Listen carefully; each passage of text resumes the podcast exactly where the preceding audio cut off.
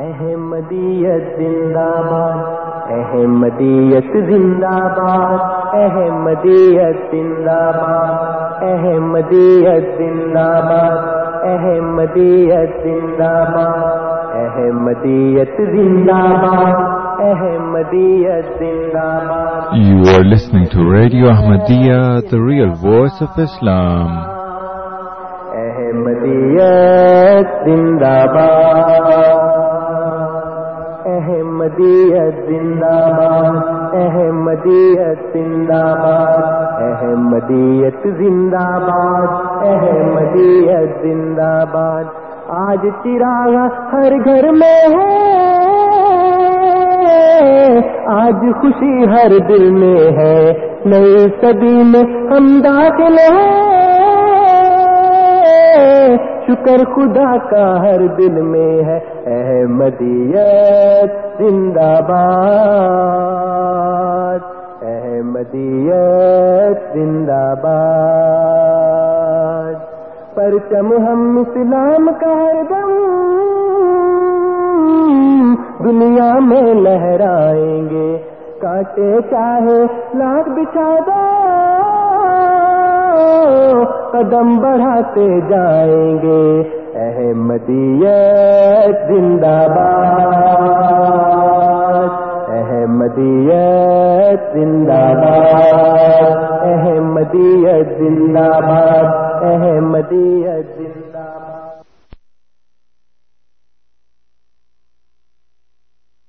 أعوذ بالله من الشيطان الرجيم سورة السجدة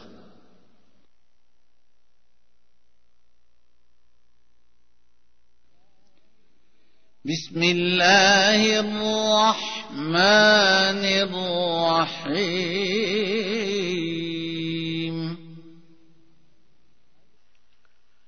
اللہ کے نام کے ساتھ جو بے انتہا رحم کرنے والا، بن مانگے دینے والا اور بار بار رحم کرنے والا ہے۔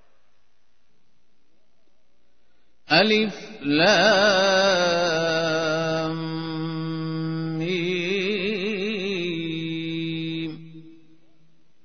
ان اللہ عالم میں اللہ سب سے زیادہ جاننے والا ہوں. تنزيل الكتاب لا ريب فيه من رب. العالمين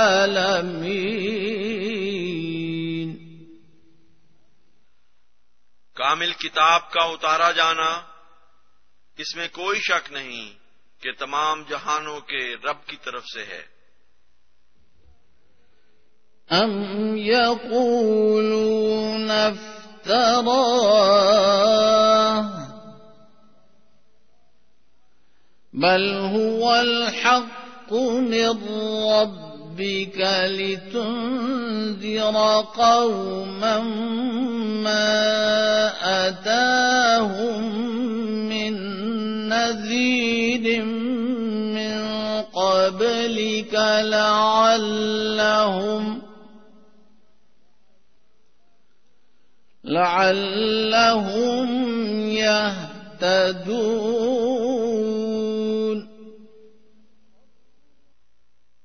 کیا وہ کہتے ہیں کہ اس نے اسے افطرا کر لیا ہے؟ بلکہ وہ تو تیرے رب کی طرف سے حق ہے، تاکہ تو ایک ایسی قوم کو ڈرائے جن کی طرف تجھ سے پہلے کوئی ڈرانے والا نہیں آیا۔ ہو سکتا ہے کہ وہ ہدایت پائیں۔ الله الذي خلق السماوات والأرض وما بينهما وما بينهما في ستة أيام ثم استوى استوى على العرش. ما لكم من دونه من ولي ولا شفيع. أفلا تتذكرون؟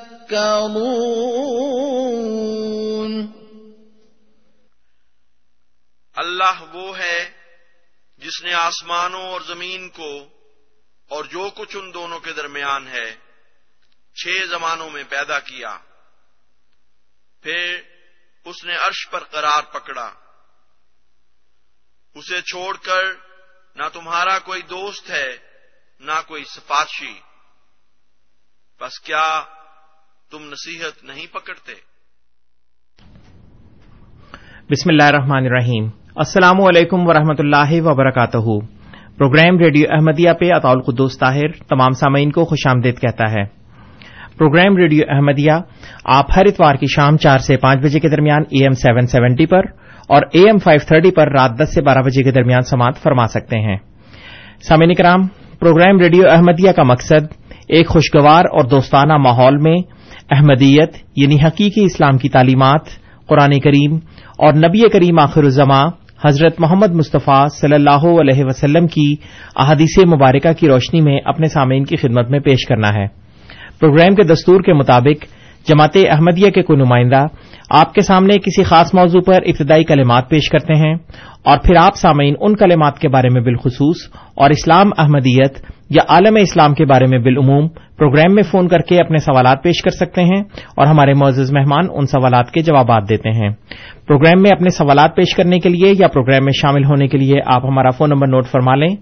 Four one six, four one zero, six five two two, four one six, four one zero, six five two two اور ٹورانٹو کے باہر کے سامعین کے لیے ہمارا number one eight five five, four one zero, six five two two, one eight five five, four one zero, six five two two. اور سامعین اکرام، اگر آپ پروگرام میں اپنے سوالات بذریعہ ای میل ہمیں بھیجنا چاہیں، تو اس کے لیے ہماری آئی ڈی ہے کیو اے یعنی question answer at Voice of Islam dot C A اور اگر آپ ہمارا یہ program E M seven seventy کے بجائے انٹرنیٹ پہ سننا چاہیں، تو اس کے لیے ہماری ویب سائٹ کا پتا W W W dot Voice of Islam dot C A سامعین کرام پروگرام میں آج ہمارے ساتھ جناب انصر رضا صاحب موجود ہیں کسی تعارف کے محتاج نہیں۔ آپ کی علمی اور تحقیقی کاوشیں جماعت احمدیہ کی official website W W W dot alislam dot آٹ پر دیکھی اور پڑھی جا سکتی ہیں۔ ہم آپ کو پروگرام میں خوش آمدید کہتے ہیں انصر صاحب۔ السلام علیکم ورحمۃ اللہ وبرکاتہ۔ جی وعلیکم السلام ورحمۃ اللہ وبرکاتہ۔ جی انصر صاحب آج آپ کس موضوع پہ پروگرام پیش کرنا چاہیں گے؟ جی موضوع تو اتنے ہوتے ہیں کہ انسان کو سوچنا پڑتا ہے کہ کون سا موضوع جو ہے اس کو منتخب کیا جائے اور کون سا چھوڑا جائے۔ جو آج میں نے اپنے سامعین کے لیے موضوع منتخب کیا ہے، وہ شرک سے متعلق ہے۔ اور شرک کے بارے میں عام طور پہ جو لوگوں کے ذہن میں موٹی سی ایک بات یہ ہے کہ اللہ تعالی کے ساتھ شرک کرنے کا مطلب یہ ہے کہ کسی اور کو سجدہ کیا جائے کسی اور کی عبادت کی جائے۔ یا کسی اور کو خالق اور مالک مانا جائے، تو اگر یہ نہیں کرتا انسان تو وہ شرک نہیں ہے۔ حالانکہ یہ تو صرف ابتدائی ایک بات ہے، اور اس زمانے میں وہ لوگ جن کے متعلق ہم آج تک سمجھتے آئے ہیں کہ وہ لوگ مشرق ہیں، شرک کرتے ہیں یعنی ہندوؤں کو عام طور پہ، یا جو بھی بت پرست قومیں ہیں۔ کہ وہ ان بتوں کو سجدہ کرتے ہیں، ان کی عبادت کرتے ہیں۔ حالانکہ بنیادی طور پر یہ بات غلط ہے، لیکن اگر صحیح بھی ہوتی پچھلے زمانے میں، تو اس وقت جو پڑھے لکھے لوگ ہیں، جو پڑھے لکھے ہندو ہیں یا جو دوسرے مذاہب میں بت پرست ہیں، وہ ان کی انٹلیکچل ڈیولپمنٹ اتنی زیادہ ہو چکی ہے انسانوں کی عام طور پہ کہ وہ سمجھتے ہیں کہ یہ شرک نہیں ہے، نہ ہی ہم ان کی پوجا کر رہے ہیں، بلکہ یہ صرف کانسنٹریشن کے لیے یا ان کی یاد کے طور کے اوپر ہم نے رکھا ہے، یہ خدا نہیں ہے۔ کوئی بھی انسان دنیا میں ویسا نہیں ہے جو ان پتھروں کو خدا سمجھے یا کسی بھی چیز کو خدا سمجھے۔ تو یہ موٹی سی بات ہے، لیکن جہاں تک شرک کا تعلق ہے، اس کے بارے میں میں ایک عبارت آپ کے سامنے رکھتا ہوں۔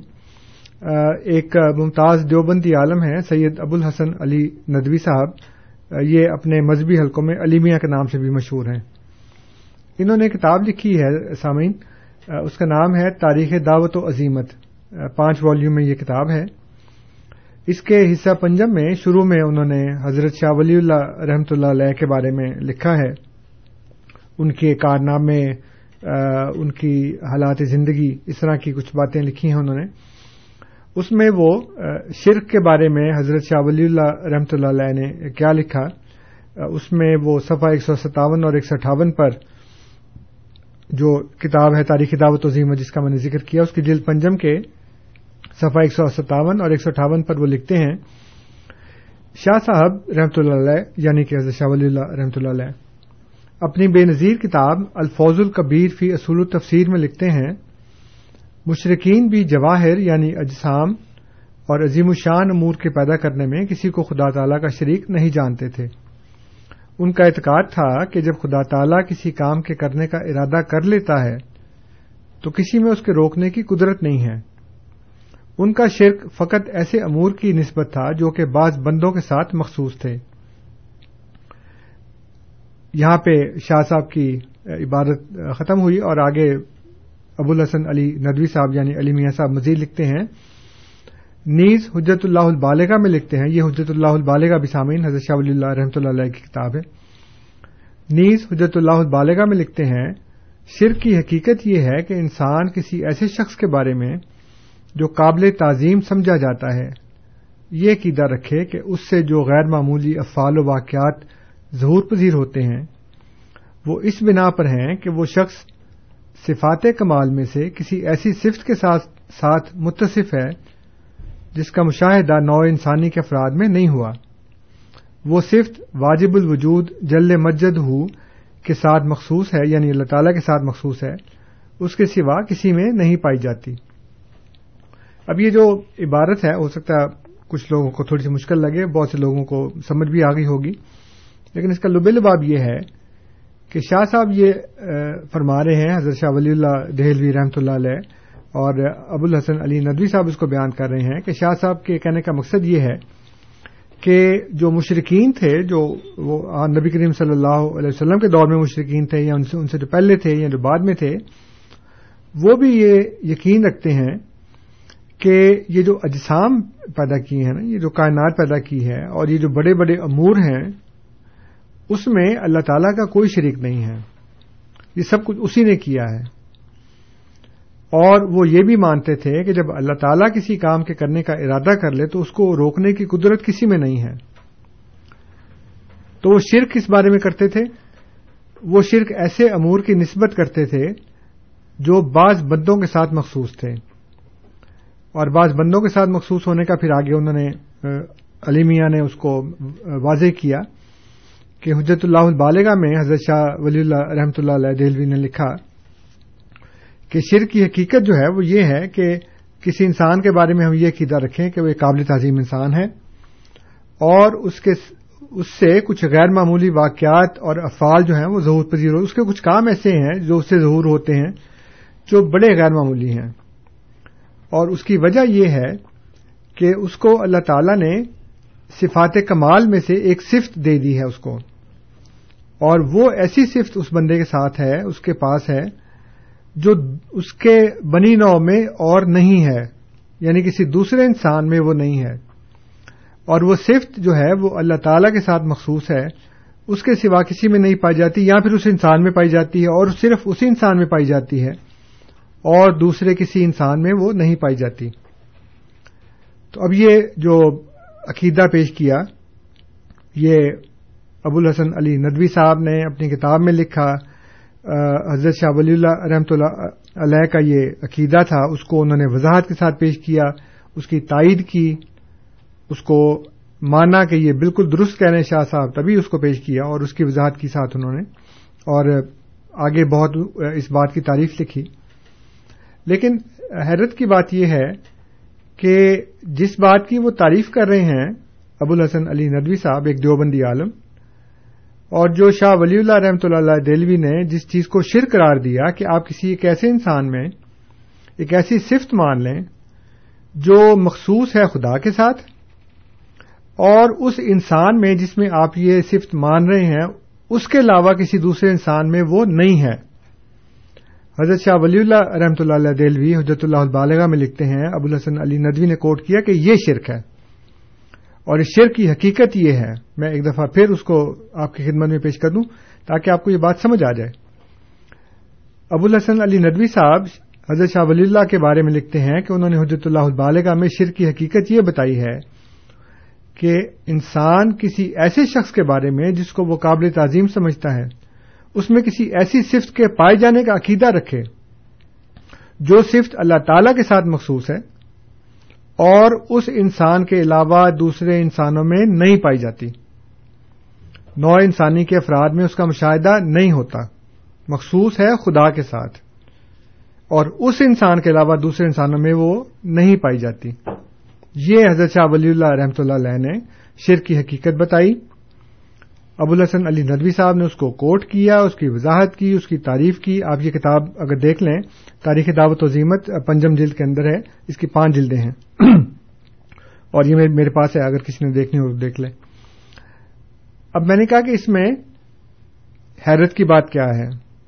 حیرت کی بات یہ ہے کہ ابو الحسن علی ندوی صاحب جو دیوبندی عالم ہیں، وہ یہ بات پیش کرنے کے باوجود ایک قابل تعظیم انسان میں ایسی صفت مانتے ہیں جو خدا کے ساتھ مخصوص ہے اور اس انسان کے علاوہ کسی دوسرے انسان میں اس کا مشاہدہ نہیں ہوا، نہ ہی وہ مانتے ہیں۔ اور پھر بھی وہ کہتے ہیں کہ میں مشرق نہیں ہوں۔ تو آپ یہ مجھ سے پوچھیں گے کہ وہ کون سا انسان ہے جس کے متعلق دیوبندی، سنی، بریلوی، شیعہ، وہابی، سارے کے سارے مسلمان جو ہیں، وہ یہ صفت مانتے ہیں ایک ایسے انسان میں جو خدا کے ساتھ مخصوص ہے اور اس انسان کے علاوہ کسی دوسرے انسان میں نہیں پائی جاتی۔ وہ قابل تعظیم انسان ہے حضرت عیسیٰ علیہ السلاۃ والسلام۔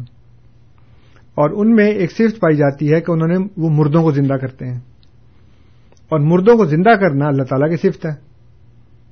اور حضرت عیسیٰ علیہ السلام کے علاوہ کسی میں پائی بھی نہیں جاتی، کوئی مانتا ہی نہیں کہ کسی اور نے بھی مردے زندہ کیے ہوں۔ حضرت عیسیٰ علیہ السلام کے ساتھ ایک صفت وہ ایسی منسوب کرتے ہیں جو خدا کے ساتھ مخصوص ہے یعنی کہ تخلیق کرنا۔ وہ کہتے ہیں جی مٹی پکڑ کے اس کا پرندہ بنایا، اس میں پھونک ماری، پرندہ زندہ ہو گیا۔ یعنی اللہ تعالیٰ تخلیق کرتا ہے، اس کے ساتھ مخصوص ہے۔ کوئی اور دنیا میں ایسی ذات نہیں ہے جو یہ تخلیق کر سکے۔ اس کے باوجود وہ کہتے ہیں جی حضرت عیسیٰ علیہ السلام نے پرندے بنائے، ان میں پھونک ماری، وہ زندہ ہو گئے۔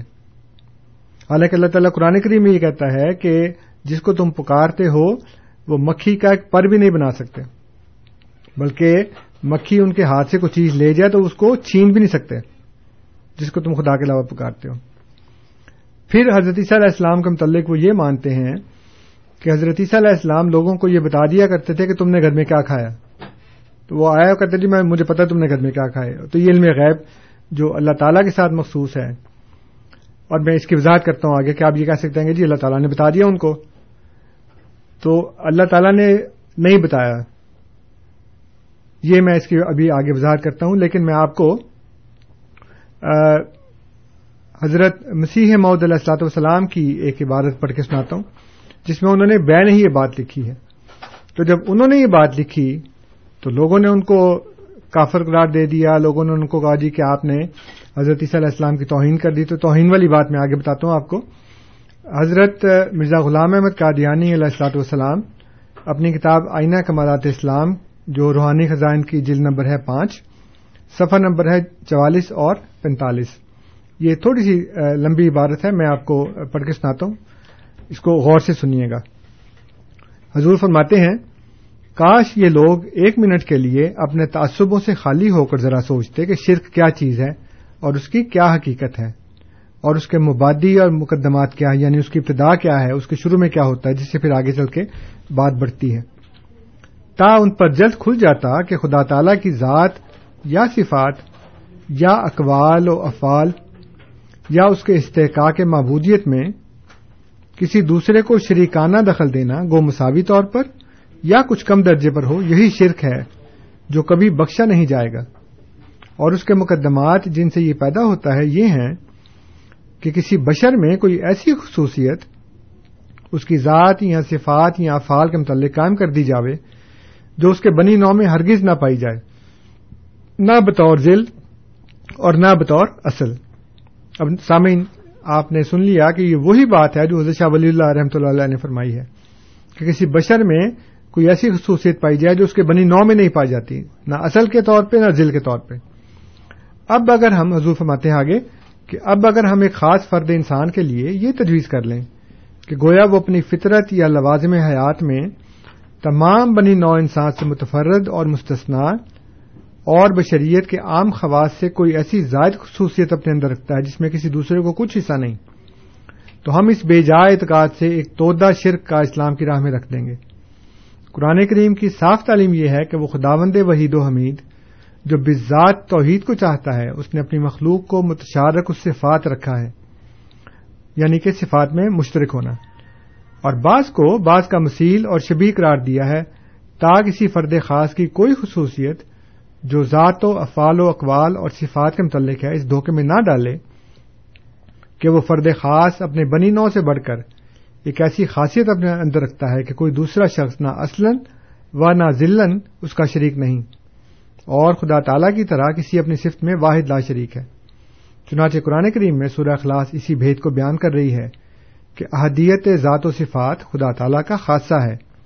دیکھو، اللہ جل شاہ فرماتا ہے کل ہو اللہ عہد اور جبکہ واقعی یہی بات ہے کہ مخلوق کی شناخت کی بڑی علامت یہی ہے کہ بعض بات سے مشارکت و مشابہت رکھتے ہیں اور کوئی فرد، کوئی ایسی ذاتی خاصیت اور خصوصیت نہیں رکھتا جو دوسرے کسی فرد کو اس سے حصہ نہ ہو، خواہ اصلاً یا ذلن تو پھر اگر اس صورت میں ہم کوئی ایسا فرد افراد بشریہ سے تسلیم کر لیں جو اپنی بعض صفات یا فعال میں دوسروں سے بکلی ممتاز اور لوازم بشریہ سے بڑھ کر ہے اور خدا تعالی کی طرح اپنے اس فیل یا صفت میں یگانگت رکھتا ہے، تو گویا ہم نے خدا تعالی کی صفت وحدانیت میں ایک شریک قرار دیا۔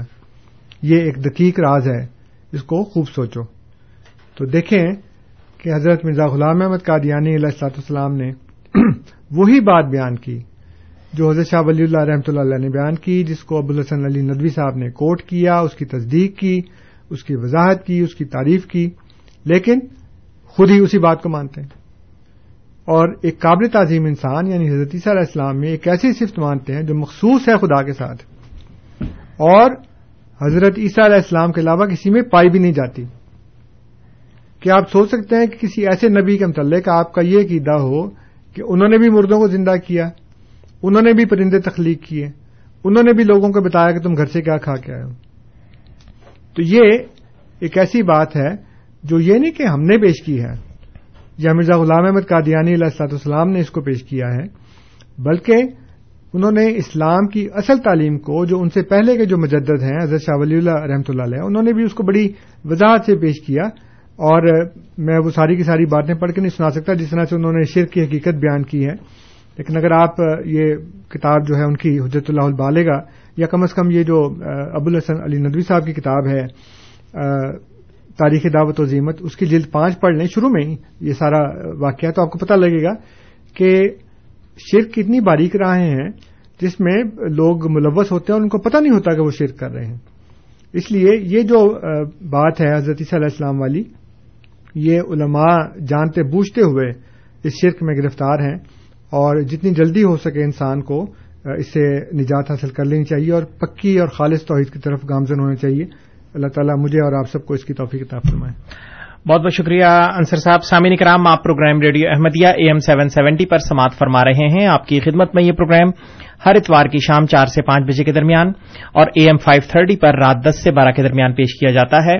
پروگرام میں آج ہمارے ساتھ جناب انصر رضا صاحب موجود ہیں اور پروگرام کے آغاز میں انہوں نے شرک اور توحید کے موضوع پر ابتدائی کلمات پیش کیے ہیں. آپ کی گزارشات کا سلسلہ ابھی جاری ہے. آپ ہمیں کال کر سکتے ہیں، اپنے سوالات پیش کر سکتے ہیں۔ اسٹوڈیوز میں کال کرنے کے لیے ہمارا phone number four one six four one zero six five two two four one six four one zero six five two two اور ٹورانٹو کے باہر کے سامعین کے لیے one eight five five four one zero six five two two one eight five five four one zero six five two two اور بذریعہ ای میل اپنے سوالات بھیجنے کے لیے ہماری آئی ڈی، کیو اے یعنی question answer at Voice of Islam dot C A جی انصر صاحب، ابھی ہمارے ساتھ کوئی کالر نہیں ہے، اگر آپ مزید کچھ پیش کرنا چاہیں۔ ہاں جی میں یہ کر رہا تھا کہ جو یہ باتیں حضرت مسیم علیہ السلام نے پیش کی جو یہ نہیں کہ انہوں نے بالکل نئے طریقے سے بات پیش کی ہے، بلکہ اس بات کو حضرت شاہ ولی اللہ رحمۃ اللہ علیہ، اور اگر ہم ریسرچ کریں، تحقیق کریں، تو دیگر بزرگان نے بھی ایسی باتیں ضرور بیان کی ہیں۔ لیکن ہوا یہ کہ جب حضور نے اس بات کو بیان کیا، تو ایک تو عام لوگ ہوتے ہیں نا جن کو پتہ نہیں ہوتا، لیکن جو افسوس کی بات ہے، وہ یہ ہے کہ اچھے بلے پڑھے لکھے اور دینی علوم سے واقف جو علماء ہوتے ہیں، وہ بھی اپنی باتوں کو چھپا کر الزام یہ لگانا شروع کر دیتے ہیں کہ جی انہوں نے گویا نوزب اللہ توہین کر دی اور حضرت صلی علیہ السلام کی توہین کے عنوان سے لوگوں نے بہت شور مچایا اور انہوں نے کہا جی کہ انہوں نے حضرت صلی اللہ علیہ السلام کی توہین کر دی ہے۔ حضرت شاہ ولی اللہ رحمۃ اللہ علیہ کے خاندان کے ایک اور بزرگ ہیں۔ حضرت شاہ اسماعیل شہید رحمۃ اللہ علیہ۔ یہ بھی دلی کے رہنے والے تھے۔ اور یہ سعید احمد شہید کے ساتھ جو انہوں نے مارکا بالا کوٹ کا کیا تھا اس میں ہی شہید ہو گئے تھے۔ اس لیے ان کو شاہ اسماعیل شہید کہتے ہیں۔ جی۔ انہوں نے کچھ کتابیں لکھی اس وقت بھی ان کے دور میں شرک اور بدعت کا کافی دور دورہ تھا۔ اور لوگ مختلف قسم کے شرکیہ افعال میں اور عقائد میں ملوث تھے۔ بہت سی بدعتیں تھیں۔ تو انہوں نے اس کے خلاف ایک مہم چلائی۔ ان کی بہت سی کتابیں ہیں جیسے میں نے کیا لیکن دو کتابیں ہیں تقویز الایمان اور سرات مستقیم۔ تو اس میں جب انہوں نے یہ باتیں بیان کی، تو ان کے مخالفین نے بھی یہی کہا۔ جیسے انہوں نے کہا کہ جی آپ جو انبیاء اور اولیاء کے متعلق یہ جو عقائد رکھتے ہیں نا، تو وہ آپ نے گویا ان کی توہین کر دی۔ اس کو ان الزامات کو غلط ثابت کرتے ہوئے ایک مشہور دیوبندی مولوی صاحب ہیں علامہ Khalid Mahmood, M A P H D. یہ آج کل مانچسٹر میں ہوتے ہیں یو کے میں۔ جی۔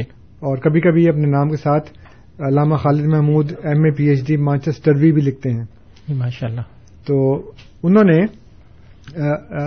شاہ اسماعیل شہید کے متعلق کی کتاب لکھی ہے۔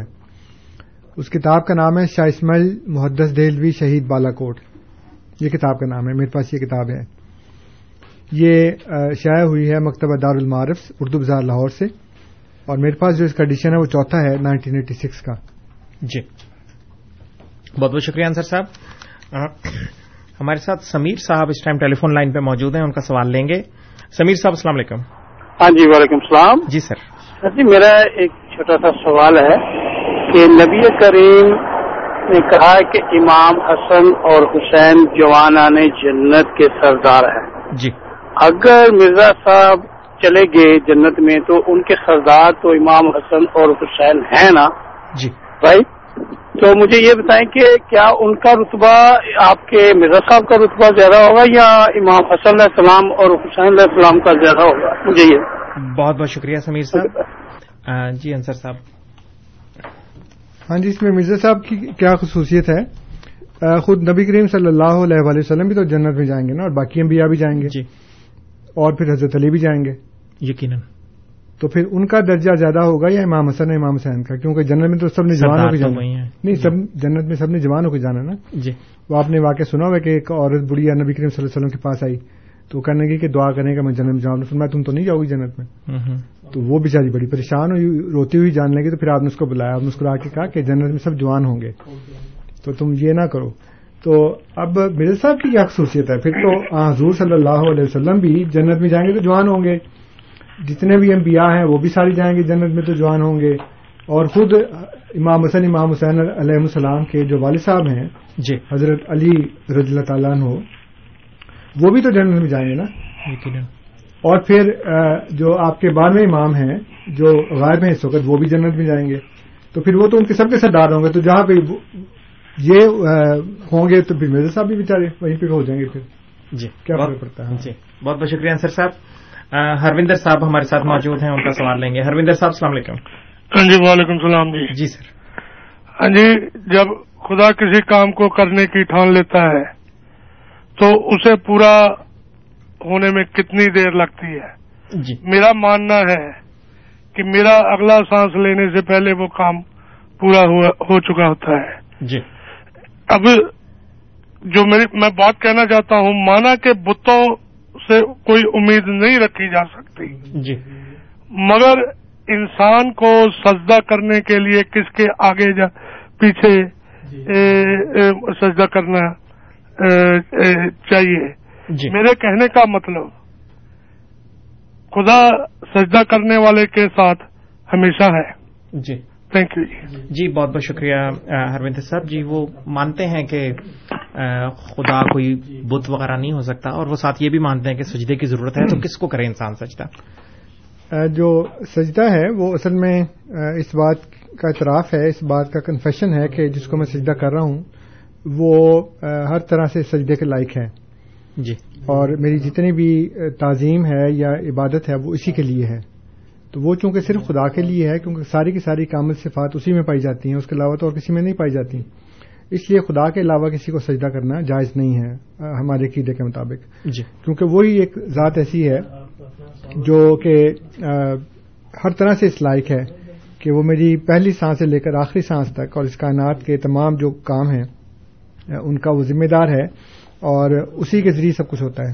جی۔ اگر کسی ایسے انسان کو سجدہ کریں گے جس نے خود مر جانا ہے اور جو آگے کسی کو سجدہ کرتا ہے تو میں اس کو کیوں نہ سجدہ کروں جس کو وہ سجدہ کرتا ہے۔ مطلب مجھے انٹرمیڈیٹری کی کیا ضرورت ہے بیچ میں؟ جی۔ یہ تو اس کا جواب ہے۔ دوسرا یہ کہ جب اللہ تعالیٰ کسی کام کے کرنے کا ارادہ کرتا ہے تو اس نے یہ جو کائنات بنائی ہے وہ جیسے میں نے کئی دفعہ عرض کیا کہ کاز اینڈ افیکٹ کے ماتحت ہے۔ تو اس نے ہر کام کا ایک قانون رکھا ہوا ہے۔ جی۔ تو اب اگر اللہ تعالیٰ کسی انسان کو اولاد دینے کا ارادہ کرتا ہے تو اولاد فوراً تو نہیں ہو جاتی نا؟ کہ اگر آپ کہہ رہے ہیں کہ جی میں نے ایک سانس لی ہے تو دوسری سے پہلے پہلے ہو جائے۔ تو یہ تو پھر یہ ایسے ہوگا کہ آپ اپنی بیوی کے پاس جائیں اور اٹھنے سے پہلے بچہ بھی پیدا ہو جائے۔ جی۔ بچہ تو نو مہینے میں ہوگا نا؟ پہلے حمل ٹھہرے گا اس کے بعد نو مہینے لگیں گے پھر بچہ پیدا ہوگا۔ آپ فصل کاشت کرتے ہیں تو اسی وقت تو نہیں ہو جاتی۔ مختلف فصلوں کے مختلف موسم ہیں اسی موسم میں وہ ہوتی ہیں۔ جب تک کہ آپ اس کے لیے کوئی مصنوعی ماحول نہ پیدا کر دیں۔ لیکن پھر بھی اس کو ٹائم تو لگے گا نا۔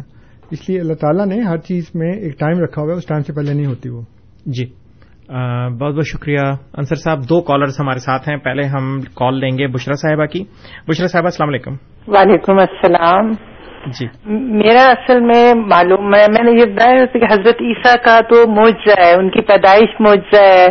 پھر ان اللہ تعالیٰ نے ان کو موزے دیے کہ وہ پالنے میں بولتے تھے۔ پھر اس کے بعد وہ بیماروں کو شفا دیتے تھے۔ زندہ کر دیتے تھے جی۔ اور اسی طرح حضرت ابراہیم علیہ السلام کا معجزہ ہے حضرت موسا علیہ السلام کا معجزہ ہے اور رسول پاک کا معجزہ ہے کہ معراج پہ گئے۔ جی۔ اور ان کے معجزے ہیں۔ یہ کرامات تو نہیں ہیں ان کو معجزے کہیں گے کیونکہ قرآن پاک میں اس کا ذکر ہے۔ جی۔ تو یہ معجزہ ہے لائک میریکل ہیں جو اللہ تعالیٰ نے رسولوں کو بخشے۔ جی۔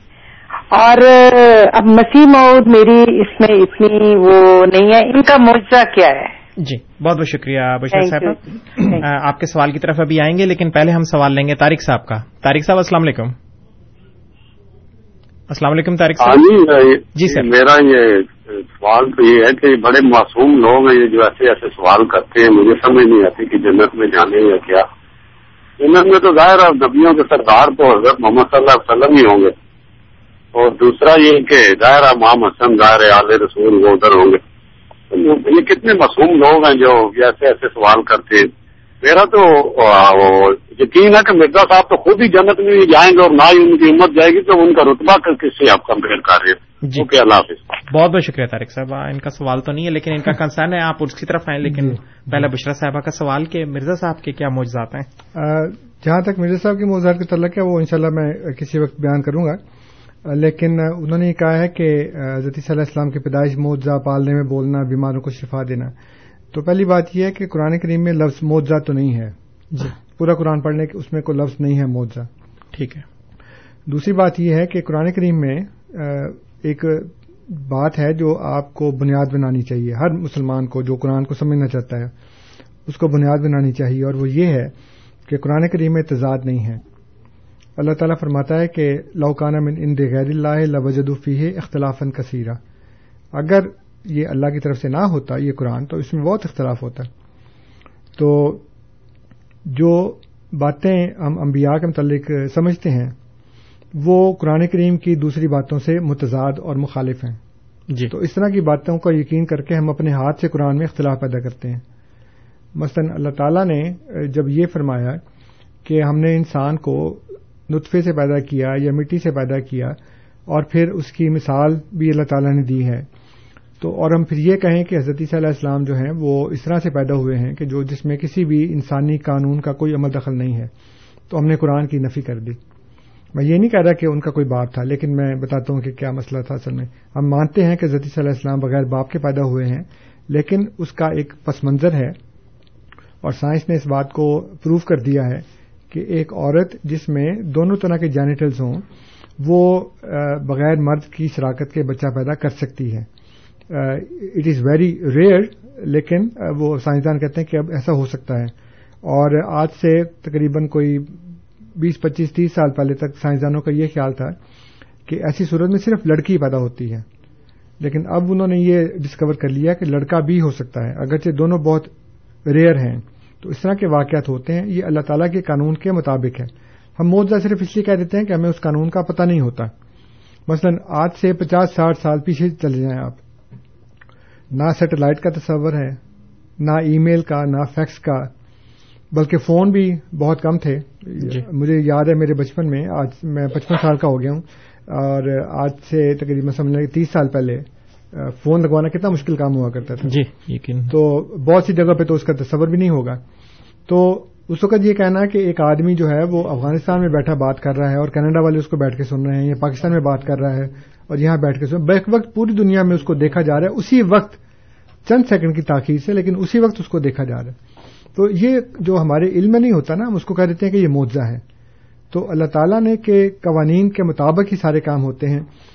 دوسری بات یہ کہ وہ پالنے میں نہیں بولے، یہ قرآن کے اپنے خلاف ہے بیماروں کو شفا دینا یہ چونکہ قرآن کے خلاف نہیں ہے، لیکن ہم یہ سمجھتے ہیں کہ اس سے جو مراد تھی وہ روحانی بیماروں کو شفا دینا ہے، جو مختلف انبیاء کے موضے ہیں۔ کوئی بھی ایسی چیز نہیں ہے جو قرآن کریم کے خلاف ہو۔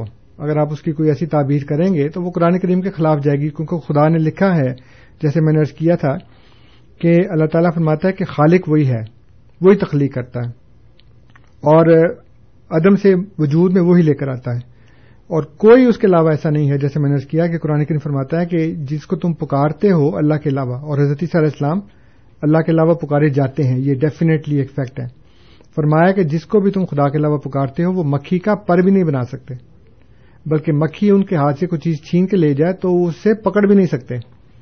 تو حضرت علیہ السلام بھی ایسے لوگوں میں ہیں، چنانچہ خدا تو کہتا ہے کہ جو بنایا میں نے بنایا ہے۔ اور آپ کہیں کہ حضرت علیہ السلام نے پرندے بھی بنائے ہیں، ان کو تخلیق کیا ہے، تو قرآن کے خلاف ہے۔ اس لیے اس کی تعبیر کرنی پڑے گی۔ باقی انبیاء کے بارے میں بھی یہی حال ہے۔ اور حضور صلی اللہ علیہ وسلم کا آسمان پر جانا بھی روحانی ہے، جسمانی نہیں ہے۔ باقی بات یہ کہ مسیم اسلام کا معاوضہ کیا ہے، وہ انشاءاللہ میں، ان کے معاوضات ہیں میرے پاس۔ لیکن میں انشاءاللہ کسی وقت دوبارہ آپ کی خدمت میں رکھوں گا کہ کیا کیا ہے۔ اور کوئی بھی قرآن کے خلاف نہیں ہے۔ بہت بہت شکریہ انصر صاحب، سامعین کرام، آپ program radio Ahmadiyya E M seven seventy پر سماعت فرما رہے ہیں۔ آپ کی خدمت میں یہ پروگرام ہر اتوار کی شام چار سے پانچ بجے کے درمیان اور اے ایم فائیو تھرٹی پر رات دس سے بارہ بجے کے درمیان پیش کیا جاتا ہے۔ پروگرام میں آج ہمارے ساتھ جناب انصر رضا صاحب موجود ہیں اور پروگرام کے آغاز میں انہوں نے شرک اور توحید کے بارے میں اپنے کلمات پیش کیے تھے۔ سوالات کا سلسلہ جاری ہے، آپ کال کر سکتے ہیں four one six four one zero six five two two, four one six four one zero six five two two. Amin صاحب ہمارے ساتھ ٹیلی فون لائن پہ موجود ہیں ان کا سوال لیں گے۔ امین صاحب السلام علیکم۔ وعلیکم السلام صاحب ابھی آپ کا سوال بھی سنا میں نے بشرا صاحبہ کا اور آپ کا جواب بھی سنا۔ بھائی میرے سب سے زیادہ سوال تو قرآن پاک میں آپ لا رہے ہیں۔ قرآن پاک نے اتنا کلیئر کہا ہے۔ مریم علیہ السلام نے کہا اشارت نہیں قالو کئی سے نکلم ملکان فلم شادیہ پھر اس کے بعد سنیں قال انی عبداللہ یہ عیسیٰ علیہ السلام کے الفاظ ہیں جو قرآن نے بیان کیے ہیں۔ مہربانی کر کے قرآن پاک کے اوپر حجام مت لگاؤ۔ دوسرا وہ ابری العقم ولابرسا یہ آپ کو سمجھ آ گئی۔ اس کے بعد آگے وہ ابر موتا بزن اللہ اللہ کے حکم سے۔ تھوڑا سوچ سمجھ کے بولا کرو۔ آنکھ بند کر کے قرآن پاک کو تعداد آپ لوگ پیش کرتے ہیں۔ آپ لوگ یہاں بیٹھ کے صرف اختلافی مسائل پیش کرتے ہیں۔ اور اختلاف تو بھائی امت میں رہے گا قیامت تک۔ تو آپ کوشش کرو کہ جواب وہ دیا کرو جو قرآن کے بالکل عین مطابق ہو۔ ٹھیک ہے؟ نا؟ بہت بہت شکریہ امیر صاحب۔ جی۔ جی انصر صاحب۔ جی بات یہ ہے کہ جو بھی میں نے باتیں پیش کی ہیں اس کو میں نے قرآن کریم کے ساتھ جوڑ کے بیان کیا ہے کہ قرآن کریم میں کوئی اس میں کوئی بھی ایسی بات نہیں ہے جو تضاد رکھتی ہو جو اختلاف رکھتی ہو۔ تو ہم نہیں کرتے تضاد۔ آپ رکھتے ہیں۔ اور میں نے اس سے پہلے بھی کئی دفعہ وفات عیسیٰ کے بارے میں بھی کئی دفعہ آپ کو بتایا ہے کہ آپ کے عقائد میں تضاد ہے۔ اب جیسے یہ بات آپ نے کی کہ حضرت عیسیٰ حضرت مریم جب ان کو لے کر آئی ہیں تو انہوں نے کہا کہ اے مریم تم نے یہ کیا کام کیا؟ تو اشارت علیہ انہوں نے اس کی طرف اشارہ کر دیا۔ اور انہوں نے کہا کہ کالا انی عبداللہ تعانی الکتاب وجرن نبین وجرن مبارکن عین ماکن تو تو سورہ انبیاء میں اللہ تعالیٰ یہ فرماتا ہے اکیس نمبر کی صورت ہے، آیت نمبر ہے آٹھ اور نو، آپ کے پاس سات اور آٹھ ہوگی۔ اللہ تعالیٰ فرماتا ہے کہ ہم نے نبی کریم صلی اللہ علیہ وسلم کو مخاطب کر کے فرمایا کہ ہم نے آپ سے پہلے سوائے مردوں کے کسی کو نہیں بھیجا اور ان کو وہی کی۔ تو اب جس کو خدا رسول بناتا ہے، وہ مرد ہوتا ہے، بچہ نہیں ہوتا، رجل ہوتا ہے وہ وہ سبھی نہیں ہوتا۔ اس لیے تضاد تو آپ نے پیدا کیا کہ خدا کہتا ہے کہ میں رسول بناتا ہوں مرد کو۔ یعنی وہ مرد ہونے کی حالت میں۔ جیسے حضور صلی اللہ علیہ وسلم کے نرینہ اولاد تو تھی نا، ان کے لڑکے پیدا ہوئے۔ اللہ تعالیٰ نے یہ فرمایا کہ ماں کانا محمد ابا احدم میں رجالکم، کہ محمد صلی اللہ علیہ وآلہ وسلم تو مردوں میں سے کسی کے باپ نہیں ہے حالانکہ وہ لڑکوں کے باپ تھے، لیکن وہ لڑکے چونکہ مرد نہیں بنے اور مرد بننے سے پہلے فوت ہو گئے۔ اس لیے خدا نے فرمایا کہ محمد صلی اللہ علیہ وسلم تم میں سے کسی رجل کے مرد باپ نہیں ہیں، کسی مرد کے باپ نہیں ہیں۔ یہاں پہ بھی اللہ تعالیٰ نے جب یہ فرمایا کہ ہم نے آپ سے پہلے جس کو بھی بھیجا ہے وہ مرد تھا، تو اس کا مطلب یہ ہے کہ جب وہ مرد ہونے کی عمر میں آ گیا، تب اس کو اللہ تعالیٰ نے وہی کی، تب اس کو اللہ تعالیٰ نے اس منصب سے سرفراز فرمایا، تب اس کو اللہ تعالیٰ نے کتاب دی۔ تو اگر یہ کہا جائے کہ حضرت صلی اللہ علیہ السلام نے پالنے میں یہ کہا کہ خدا نے تو مجھے نبی بنا دیا ہے اور خدا نے مجھے کتاب دے دی ہے تو وہ تو قرآن کے خلاف ہو گئی پھر بات۔ تو تضاد کس نے پیدا کیا؟ آپ نے پیدا کیا یا میں نے پیدا کیا؟ اس لیے قرآن کریم کو پک اینڈ چوز نہیں کرنا چاہیے۔ اس کو پورے کا پورا پڑھنا چاہیے۔ اور جیسے کہ علماء کا یہ بہت سنہری اصول ہے قرآن کے بارے میں کہ کانا یہ فصر و باد ہو بادا یہ خود اپنی تفسیر کرتا ہے۔ اس کی بعض آیات بعض آیات کی تفسیر کرتی ہیں۔ اس لیے کسی چیز کے متعلق یہ سوچنا کہ اس کا یہ مطلب ہے اور قرآن کریم کی دوسری آیات میں اس کے مخالف بات ہو تو یہ پھر تضاد پیدا کرنے والی بات ہے۔ تو میں نے تضاد نہیں پیدا کیا۔ تضاد آپ کے اپنے عقیدے میں ہے جس کو چھوڑنے کے لیے آپ تیار نہیں ہیں۔ اور قرآن کو فالو کرنے کی بجائے یہ کہتے ہیں کہ قرآن ہمیں فالو کرے۔ تو اس سے تو کوئی مسئلہ حل نہیں ہوگا۔ اس لیے آپ، باقی بھی جو اس میں، آیات ہیں، جو آپ نے پڑھ کر سنائی ہیں، اس کے متعلق قرآن کریم کو پورا پڑھ لیں ایک دفعہ بیٹھ کے اور ترجمے کے ساتھ پڑھ لیں۔ پھر آپ کو پتہ لگے گا کہ جو آپ نے پہلے ایک عقیدہ بنایا تھا جو پہلے ایک ترجمہ اور تشریح کی تھی ایک آیت کی دوسری آیات اس کو غلط قرار دے رہی ہیں اس کو رد کر رہی ہیں۔ بہت بہت شکریہ انصر صاحب۔ فریدو سندھو صاحب ہمارے ساتھ موجود ہیں ان کا سوال لیں گے۔ سندھو صاحب السلام علیکم۔ بھائی پتہ پنجاب کے جاگے باغ ملا جب نانگ تھا گا گرو گا گرو۔ گا گرو جائی جا گرو۔ جب لے کر آج کی راہ گرو بولوٹے کلا گرو۔ اور کانچ پہ گارا نورو چمکے بڑھ کر ماں گرو۔ اور کھاؤں کی کرنے نورانی، فلاتے نامی شاہ گرو۔ سب سیت نمار داد کروں، ہر دم بولو با گرو۔ ایک متھے ٹکا، واحد کا نیچے مستانہ چولا ہے۔ پھر دولفوں نے ایک ماستی کا، بازار کتی نے کھولا ہے۔ جو بات کہی تو کند بری ہر قول میں امر کھولا ہے کیا روپ اور روپ ملوم ہے کیسا بولا بالا ہے؟ اس پیارے منہ سے داتا کیا گن گاتے نام شاہ گرو؟ سب چیز ملاقات کروں گا بولے گرو۔ ایک شما سے دل شما سے جے دل کو لگ دل میں نور جالا ہو۔ جو چاند کے گردے گرتا دل اس کا روشن والا ہو۔ ان سچی سچی باتوں کو جو خوب سمجھانے والا ہو۔ اور کھیلا ہو مردانہ اور وہ بھی اس کا پالا ہو۔ کہ ان کے تر پاک جنے مر جاتے نام چاہ گرو تب سیسن مار دگا اس کو رادم بولو کا گرو فرماتے ہیں برہمن کو۔ اور آگے سیکھتے رہا بابا کیوں آنکھ بنائی مونٹ کو؟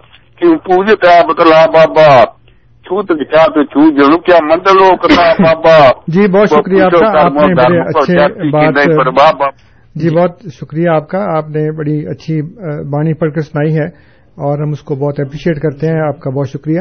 لیکن یہ کچھ زیادہ لمبا ہو گیا ہمارے پاس اتنا ٹائم نہیں ہے۔ جی، تو پھر کسی وقت ان شاء اللہ تعالیٰ آپ سے یہ ساری بانی جو ہے وہ ضرور سنیں گے۔ بہت بہت شکریہ فریدو صاحب۔ اس وقت غالباً ہمارے ساتھ کوئی کالر نہیں ہے۔ انصر صاحب اگر آپ جی۔ جاری رکھنا چاہیں۔ ہاں جی میں یہ اس وقت بتا رہا تھا کہ جو ہم علامہ خالد محمود مانچسٹروی صاحب ہیں۔ انہوں نے شاہ اسماعیل محدث دہلوی رحمۃ اللہ علیہ کے متعلق کی کتاب لکھی ہے، جس کا نام یہ ہے شاہ اسماعیل محدث دہلوی شہید بالا کوٹ۔ تو جس وقت انبیاء اور اولیاء کے ساتھ جو صفات منسوب کر دی جاتی ہیں، ان کو جب ہم یہ بتاتے ہیں کہ ان کے اندر یہ صفات نہیں تھیں، تو لوگ کہتے ہیں جی آپ نے ان کی توہین کر دی۔ جیسے ہمیں بھی کہتے ہیں تو اس وقت بھی لوگوں نے حضرت شاہ اسماعیل شہید رحمۃ اللہ علیہ کے اوپر انبیاء اور اولیاء کی توہین کے الزامات لگائے۔ اس کے متعلق علامہ خالد محمود صاحب لکھتے ہیں۔ یہ جو میں نے کتاب کا نام بتایا شاہ اسماعیل محدث دلوی شہید بالا کوٹ۔ اس کا صفحہ نمبر ہے سکسٹی ٹو۔ لکھتے ہیں کہ توحید خالص کے بیان اور شرک کی مذمت کو انبیاء اولیا اولیاء کی توہین سمجھنے لگ جانا ایک بڑی غلطی اور حماقت ہے۔ مسلمان جب یہ کہتے ہیں کہ حضرت عیسیٰ خدا کے بیٹے اور شریک نہیں، تو نادان عیسائی اسے حضرت عیسیٰ کی توہین سمجھنے لگ جاتے ہیں۔ اور آگے وہ لکھتے ہیں، جو لوگ اسلام کے عقیدہ توحید میں ترمیم کر رہے تھے، یہ صفحہ 92 ہے۔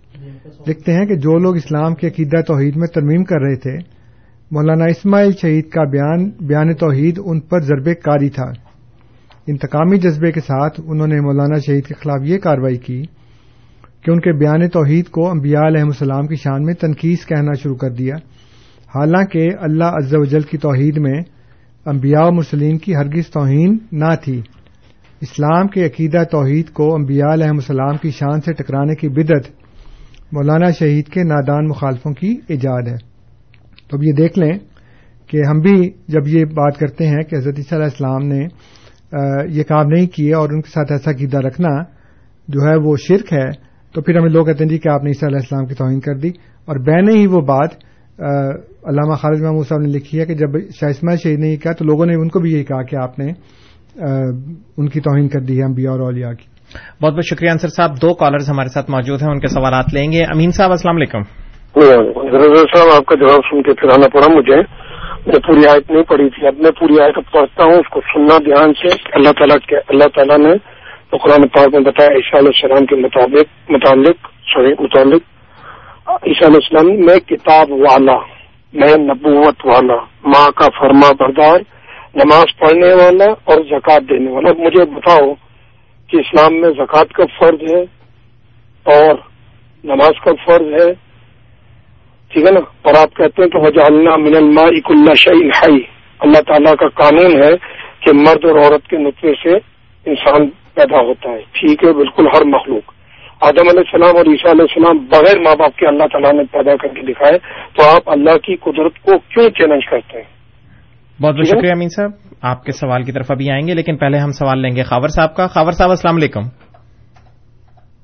السلام علیکم خاور صاحب۔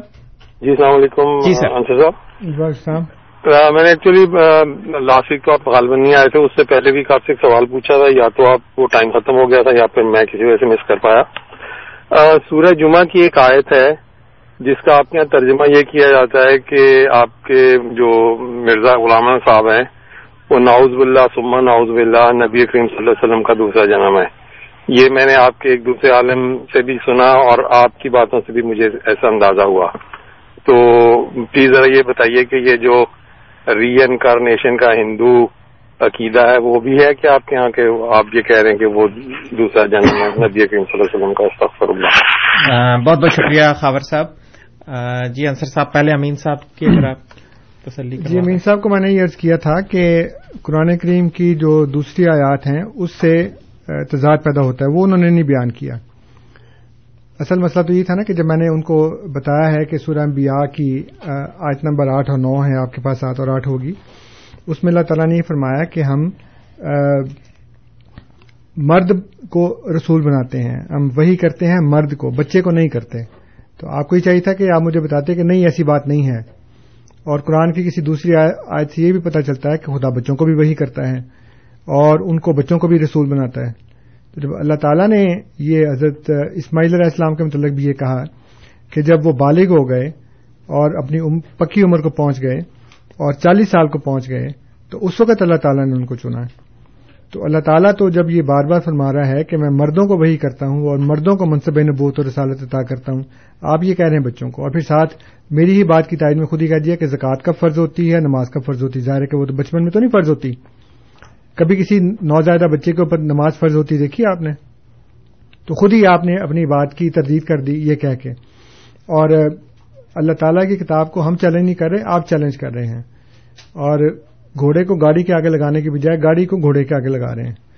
تو میں بار بار آپ سے درخواست یہ کرتا ہوں کہ آپ قرآن کریم کو پورا پڑھ لیں پہلے، ترجمے کے ساتھ۔ اور اس میں جو مضامین بیان ہوئے ہیں، ان مضامین کو خاص طور پہ وہ مضامین جو جماعت احمدیہ کے ساتھ مخصوص ہیں آپ تھوڑا سا کام کر لیں یہ کہ اس کو ایک طرف لکھتے جائیں اور جو آیات اس مضمون کے متعلق ہیں ان کو ساری کو لکھ لیں۔ پھر آپ کو پتا لگے گا کہ قرآن کریم آپ کی حمایت نہیں کرتا، ہماری حمایت کرتا ہے۔ اس لیے جب اللہ تعالیٰ یہ بار بار فرما رہا ہے کہ ہم مردوں کو وہی کرتے ہیں اور مردوں کو نبوت اور رسالت دیتے ہیں، تو بچے کو کیسے مل سکتی ہے؟ دوسری بات جو خاور صاحب نے کی ہے ہمارا دوسرے جنم کے بارے میں کسی قسم کا کوئی عقیدہ نہیں ہے، نہ ہمارا تناسخ کا عقیدہ ہے کہ ایک ہی روح جو ہے وہ بار بار جنم لیتی ہے۔ ہمارا عقیدہ قرآن کے مطابق وہی ہے کہ حضور صلی اللہ علیہ وسلم کے مسیل ہیں یہ۔ حضرت عیسیٰ علیہ السلام کے مسیل ہیں۔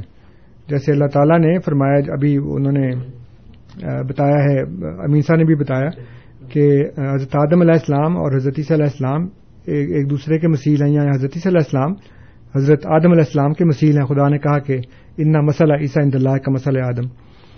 تو ایک نبی دوسرے نبی کا مسیل ہوتا ہے، اس کی صفات کا حامل ہوتا ہے۔ اور حضور صلی اللہ علیہ وآلہ وسلم کو اللہ تعالیٰ نے مسیل موسا قرار دیا۔ فرمایا کہ سورہ مزمل کے اندر ہے کہ انا ارسلنا علیکم رسول شاہدن علیکم کما ارسلنا الافر اونا رسولہ کہ یہ جو ہم نے رسول تمہاری طرف بھیجا ہے، جو تم پر گواہ ہے، یہ اسی طرح کا رسول ہے، جس طرح کا ہم نے فرعون کی طرف بھیجا تھا۔ تو حضور صلی اللہ علیہ وآلہ وسلم، حضرت موسی علیہ السلام کے مسیل ہیں۔ اور آپ نے جو مشہور حدیث ہمارے خلاف پیش کرتے ہیں، اس میں بھی یہی کہا، حضرت علی کو کہ میری تمہاری مثال جو ہے، وہ وہی ہے جو موسا اور ہارون کی ہے۔ تو خود کو موسا کا مسیل قرار دیا۔ اس لیے ہم ہمارا جو ہے وہ دوسرے جنم کا یا تناسب کا کسی قسم کا کوئی عقیدہ نہیں ہے۔ اگر آپ کے ذہن میں کوئی کانسیپٹ ہے تو وہ غلط فہمی ہے۔ ہم نے نہ کبھی اس کو بیان کیا ہے، نہ ہم ایسا عقیدہ رکھتے ہیں، نہ ہم نے کبھی دوسری جنم کی بات کی ہے۔ اللہ تعالیٰ نے قرآن کریم میں یہ فرمایا کہ ہم نے امین میں ایک رسول بھیجا ہے اور پھر اس کو آخرین میں بھی بھیجیں گے۔ وہ آخرین میں لما الحق بہم۔ تو اگر مرزا صاحب کو نہ مانے تو پھر آپ کو دوسرے جنم کا عقیدہ رکھنا پڑتا ہے۔ یہ اصل میں الزام پڑتا ہے، آپ کے اوپر، ہمارے اوپر نہیں پڑتا۔ تو جب خدا نے یہ کہا کہ ہم نے امین میں بھیجا اور پھر آخرین میں بھی بھیجے گا لما القبیم جو ابھی تک ان کو ملے نہیں ہیں، تو صحابہ نے یہ پوچھا کہ یاسر اللہ، یہ آخرین کون ہیں؟ تو آپ نے فرمایا، حضرت سلمان فارسی رضی اللہ تعالیٰ عنہ کے کندھے پر ہاتھ رکھے کہ لو کان المان ملکم بسریا لنال رجل اور رجال من ہاولائے کہ اس کی قوم میں سے ایک فرد یا کچھ اور افراد ہوں گے جو ایمان کو اگر وہ سریا ستارے کی بلندی تک بھی پہنچ گئے ہوں گے تو ان کو اس ایمان کو واپس کھینچ کے زمین پہ لے آئے گا۔ اس لیے آپ نے اس کا آنا اپنا آنا قرار دیا۔ اور یہ علماء کی کتابوں میں موجود ہے، صوفیاء کی کتابوں میں موجود ہے۔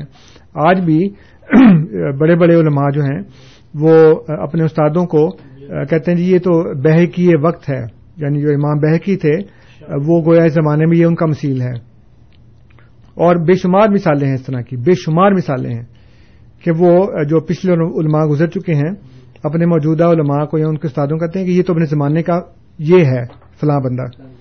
اور وہی ہم کہتے ہیں کہ حضور صلی اللہ علیہ وآلہ وسلم جو ہیں، ان کا، ان کی صفات کا ظہور ہے۔ وہ خود ان کا اپنا ظہور نہیں ہے، نہ یہ مرزا صاحب ان کا دوسرا جنم ہے اور نہ ہم اس کو مانتے ہیں۔ جی بہت بہت شکریہ انصر صاحب۔ ہمارے پاس تقریباً دو منٹ باقی ہیں اگر آپ خلاصتاً مزید اچھا۔ کچھ بیان کرنا چاہیں۔ جی بس میں نے بتا دیا کہ یہ جو ہمارے وہ سامعین جو فون نہیں کرتے لیکن جو ہمیں فیڈ بیک ملتا ہے کہ وہ ہماری باتیں سنتے ہیں اور ان کو سمجھتے ہیں خدا کے فضل سے اور متاثر ہوتے ہیں۔ ان کے لیے میں ایک چھوٹا سا اسی جو کتاب ہے علامہ خالد محمود کی شاہ اسماعیل محدث دلوی شہید بالا کوٹ۔ اس میں وہ یہ کہتے ہیں کہ جیسے انہوں نے کہا نا کہ بزن ہی اللہ تعالیٰ کے عزن سے، تو انہوں نے لکھا کہ حضرت شاہ اسماعیل شہید جب کہتے ہیں کہ اللہ کے دینے سے بھی کوئی غیب دانی کا مالک نہیں ہوتا، اس سے ان کی مراد ان امور غیبیہ کی نفی ہرگز نہیں جن کی اللہ تعالیٰ نے اپنے مقربین کو مختلف موقعوں اور ضرورتوں پر اطلاع بخشی ہے۔ وہ صرف عطائے مستقل کی نفی کر رہے ہیں کہ کسی کو یہ قوت عطا ہو جائے کہ جب چاہے اور جو چاہے از خود معلوم کر لیا کرے اور ہر ہر بات کے جاننے میں وہ خدا کا محتاج نہ ہوا کرے۔ تو وہ یہ کہہ رہے ہیں کہ جب اللہ تعالیٰ دیتا ہے تو وہ بیان کرتے ہیں۔ یہ نہیں کہ خدا نے ایک دفعہ دے دیا اور انہوں نے شروع کر دیا۔ جب خدا نے یہ کہا کہ وہی زندہ کرتا ہے اور وہی مارتا ہے، تو پھر کوئی اور نہیں کر سکتا۔ نہ اللہ تعالیٰ یہ صفات اپنی کسی کو دیتا ہے۔ اللہ تعالیٰ نے جو زندہ کرنے کی اور مارنے کی بات کی ہے، خاص طور پہ جو زندہ کرنے کی بات کی ہے، وہ روحانی ہے۔ جیسے اللہ تعالیٰ فرماتا ہے کہ استجیب اللہ ولی رسول ازاد آکم لما یو کم اللہ اور اس کے رسول کی پکار کا جواب دیا کرو، جب وہ تمہیں پکارے تاکہ وہ تم کو زندہ کر دے۔ تو اب رسول کیسے زندہ کر سکتا ہے؟ رسول اور حضور صلی اللہ علیہ وسلم نے کتنے مردوں کو زندہ کیا؟ بے شمار مردوں کو، لیکن وہ سارے سارے روحانی مردہ تھے۔ جیسے خدا نے یہ کہا کہ سمن، بکمن، امیون، فہم لا یجون کہ وہ گونگے ہیں، وہ بہرے ہیں، وہ اندھے ہیں۔ حالانکہ نہ وہ گونگے تھے، نہ وہ بہرے تھے، نہ وہ اندھے تھے۔ جسمانی طور پر بالکل ٹھیک تھے۔ خدا نے ان کو روحانی طور پر کہا۔ کہ سنتے نہیں ہیں اور فرمایا کہ ان کا لاتسمل موت ہے تو مردوں کو نہیں سنا سکتے۔ لوگوں نے اسے سمجھ لیا کہ مردے نہیں سنتے، حالانکہ وہ روحانی مردے کی بات ہو رہی تھی۔ تو قرآن کریم کو اگر پڑھیں گے تو آپ کو پتہ لگے گا کہ جو خدا کی راہ میں مرتا ہے، خدا اس کو بھی کہتا ہے کہ یہ مردہ نہیں ہے۔ بلاتقول المیت الفی سب اللہ ام واد بل احیان حالانکہ سب مانتے ہیں کہ وہ روحانی طور پر زندہ تھے، جسمانی طور پر فوت ہو چکے تھے۔ ورنہ ان کی بیویاں شادی کیوں کرتی دوبارہ؟ ورنہ ان کی جائیداد کیوں جو ہے تقسیم ہوتی؟ تو یہ کانسیپٹ سمجھنے کی بات ہے اور اس وقت سمجھ آئے گی جب آپ قرآن کو سورہ فاتح سے سورہ ناز تک پڑھیں گے اور یکجا کر کے پڑھیں گے پک اینڈ چوز نہیں کریں گے۔ جی۔ بہت بہت شکریہ انصر صاحب۔ سیمن کرام، آپ program radio Ahmadiyya A M seven seventy پر سماعت فرما رہے تھے۔ پروگرام میں آج ہمارے ساتھ جناب انصر رضا صاحب موجود تھے۔ خاکسار آپ کا مشکور ہے۔ اس کے علاوہ تمام سامعین کا بھی ممنون ہے جو پروگرام کو سنتے ہیں اور اس میں کسی نہ کسی رنگ میں شامل رہتے ہیں۔ کنٹرول پینل پہ ہمیں اطول قیوم صاحب اور اطاؤ السلام صاحب کی خدمات حاصل رہیں۔ آپ سے انشاءاللہ رات دس سے بارہ اے ایم فائیو تھرٹی پر پھر ملاقات ہوگی۔ تب تک کے لیے اجازت دیجیے۔ خدا تعالیٰ ہم سب کا حامی و ناصر ہو۔ آمین۔ السلام علیکم و اللہ وبرکاتہ۔